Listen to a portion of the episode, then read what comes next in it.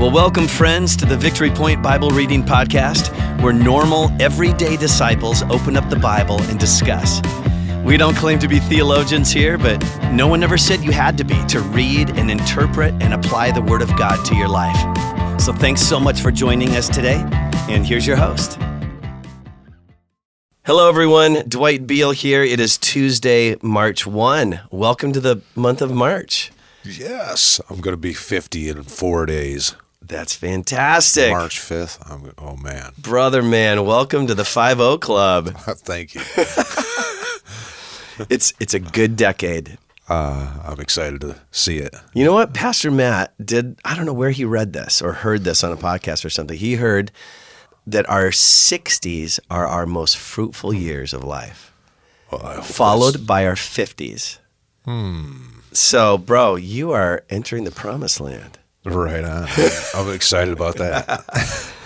Anyway, it's great to have Spencer Emmons with us again. And it's Tuesday, so we like to talk about testimonies. So, Spencer, could you just, you shared a little bit yesterday uh, of your story, but when did Jesus become real to you? Well, I happened to be in jail at the time. And, Okay. uh, how, a- how old, what age are we talking? I was here? probably 21, 22. okay. 21 and 22 and um, i had been to church uh, my mom had taken me to church and i'd been uh, in a christian school for a year and uh, i didn't understand wh- why i was reading why i was studying meditating i didn't understand any of these i didn't understand the bible the bible was a closed book to me um, but um, when I was in difficult straits, when I when I needed um, when I needed to hear, when I needed how to act uh, in these situations, in these difficult surroundings, um, His Word became alive to me. It it became alive and active to me. So it was like um, I had been to a a Catholic service and while I was in in uh, the jail there, and uh, and nun was talking about how we view our fathers, and and so it just became real. The whole the whole book just kind of opened up to me. Wow. Not to make light of the situation, but you you were kind of a captive audience. Yeah, right? You had Oh, you had some time yeah, to slow down and Yeah. l- let God reveal Himself. yeah, yeah. I I one of my favorite um Bible characters is the character of Saul, uh, Saul or Paul. Mm-hmm. Christ came to life to him uh, after he he was like uh, what what he was a Pharisee, right?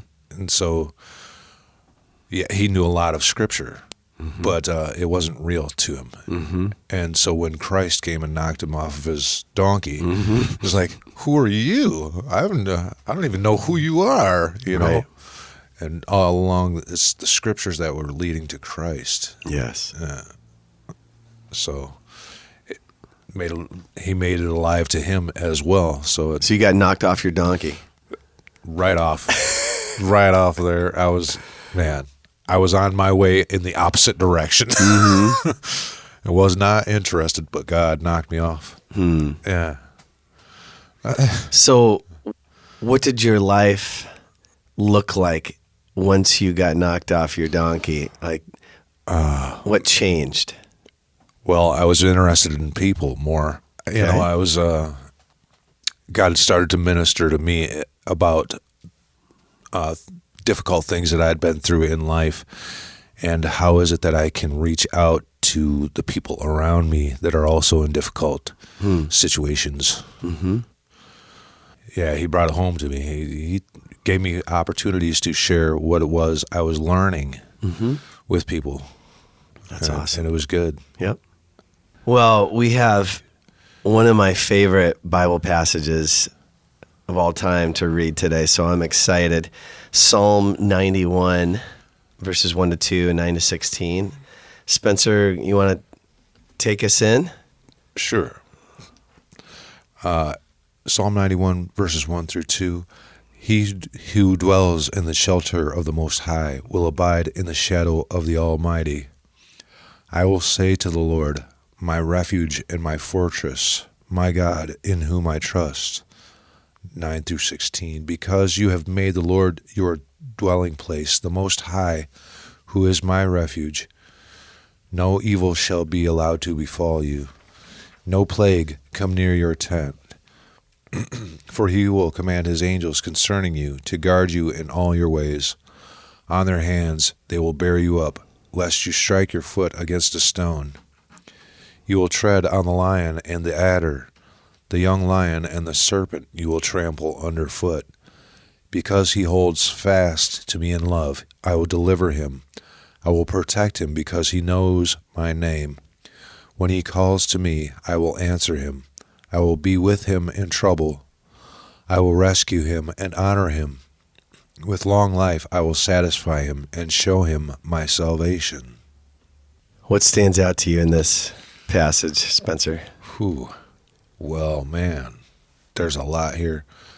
Uh, the dwelling, the abiding. Uh, d- where am I dwelling in the shel- in the shelter? Dwelling and abiding. Those those words actually, you know, the dwelling and the abiding. Mm-hmm. And then Say more about that because, you know, he who makes the Most High their dwelling. Like, what does that mean to you? That's a, it's an interesting metaphor. tabernacling, pitching a tent, Mm-hmm. pitching a tent. This was a very common thing for them as nomadic people, yeah. as nomadic people to pitch tents together, or, or and the Feast of Tabernacles. That was a whole thing. To dwell in the shelter of the Most High, to abide, to to pitch your tent and stay there for a while. Mm. Uh, just you don't have to roam around. You, this is where you are for the moment, at least. Mm-hmm. Yeah. you know, it was probably a a, a, a relief Mm-hmm. because of the nomadic lifestyle, just wandering around, following the sheep here or there or whatever. You know, trying Yeah. to find pasture for your flock. Yep. This is this is probably a rest for them. Yes. And in music, being musicians, I'm being a musician, you being a musician, we know that rests are just about as as important, equally as important as the music itself. Great point. Yeah. Yeah. Without the rest, there'd be no dynamics Yeah. to the music. He who dwells in the shelter of the Most High, so he who pitches his tent mm-hmm. and lives with God, mm-hmm. right? Oh man, I I often think of the that dude, Jake, Jake the snake, or back in the Bible, Jake. Jacob when he wrestled with God. Sorry, Jake the snaky Jake. Right? That's what I call. him. I'm with you now. Jake the snake. Uh-huh. Pitching a tent. Boy, that was a wrestling match. Pitching his tent. You know, trying to dwell with the Almighty, or trying. How do I respond to my brother in the light of the things that I've done wrong, or pitching a tent and that context? You know. It's not an easy thing. It was a wrestling match. He never walked the same again. It, it, it came out of changed burst. Right? but I, I also liked uh, verse 14 because he holds fast to me in love. Uh, that's part of, I think that's also part of the dwelling and the abiding is holding fast, mm-hmm. uh, clinging to, clinging to. Uh, my mom would uh, would say hold fast in pit bull tenacity, like a pit bull would snatch onto something and not let go have pit bull tenacity. That's how she would put it to me. Have that pit bull tenacity. Just to hold on, to hold fast, cling fast. Uh, don't let go. Yeah, there's a there's a role we have to play, and God responds.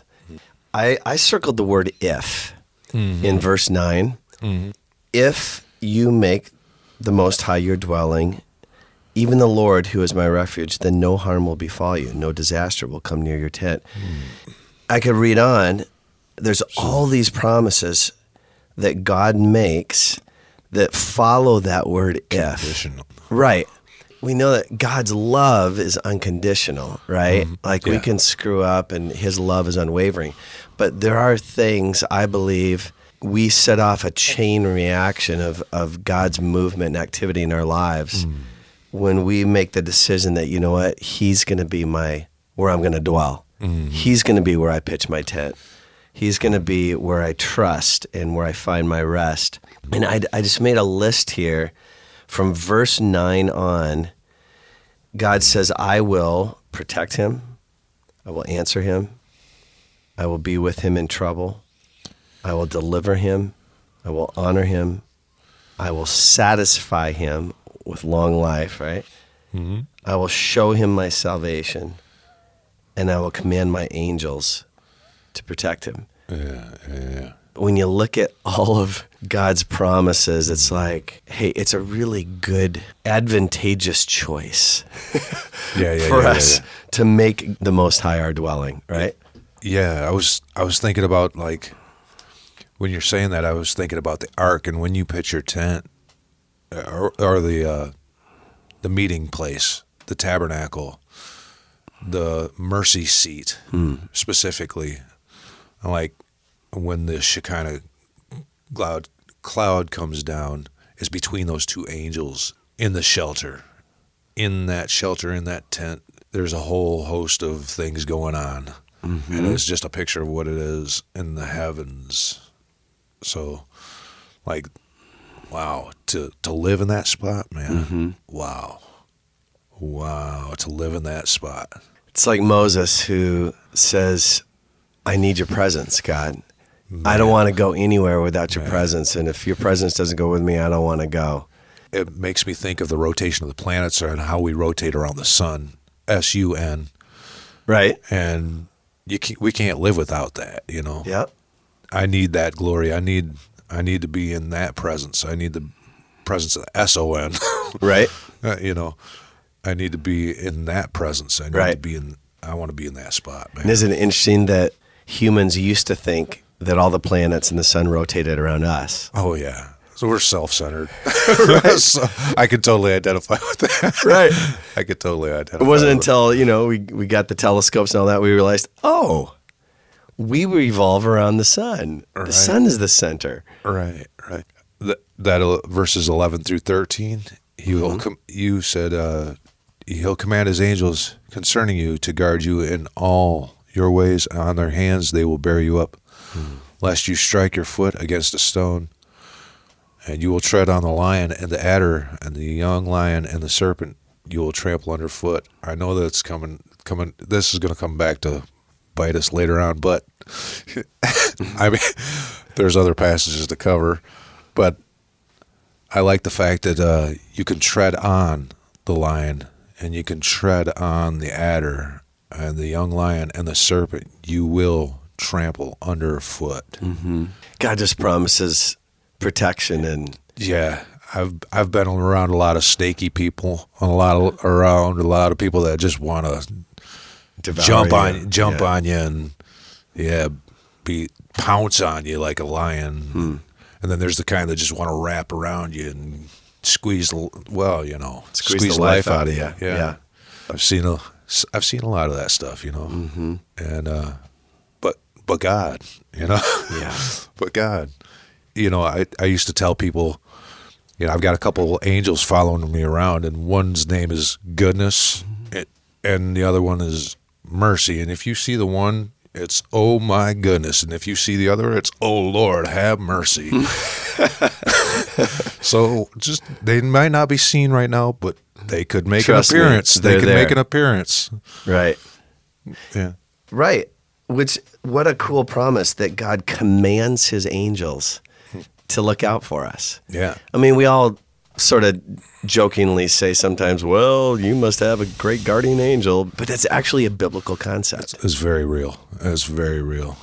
I love verse 14 where God says, Because he loves me, says the Lord, I will rescue him. I will protect him, for he acknowledges my name. Hmm. When I read that passage, Knows my name. I feel like say, I want God to say that about me. Yeah. I want God to say, Because Dwight loves me, and because he acknowledges my name, I'm going to take care of him. Hmm. I mean, it feels very personal. his name we could talk about his name because like and the way in which he revealed himself you know as mm-hmm. far as like i am yah the lord the lord god everlasting mm-hmm. knowing his name and what what that what does that mean for us what does that mean Have you studied the different names of God? i have studied many of the different names of god okay.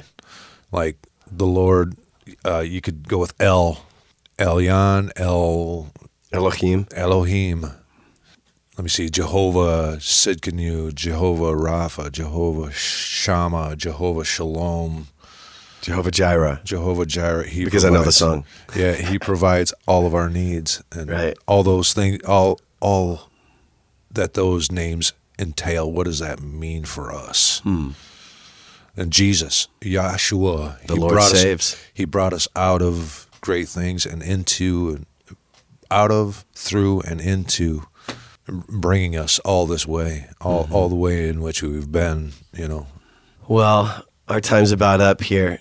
Friends, as you're listening, may you, may I, may Spencer, may we all be people of whom God says, because she loves me, because he loves me, I will be with them in trouble and I will deliver them and honor them with long life. Will I satisfy them and show them my salvation? God is so good. Put your trust in him today and be satisfied. be satisfied and be at rest. Well, thank you for joining us today for the Victory Point Bible Reading Podcast. We hope that today's conversation was helpful for you and encourages you in your daily walk with God. If you have any questions or thoughts to share with us, please email us at info at victorypoint.org. We would love to hear from you.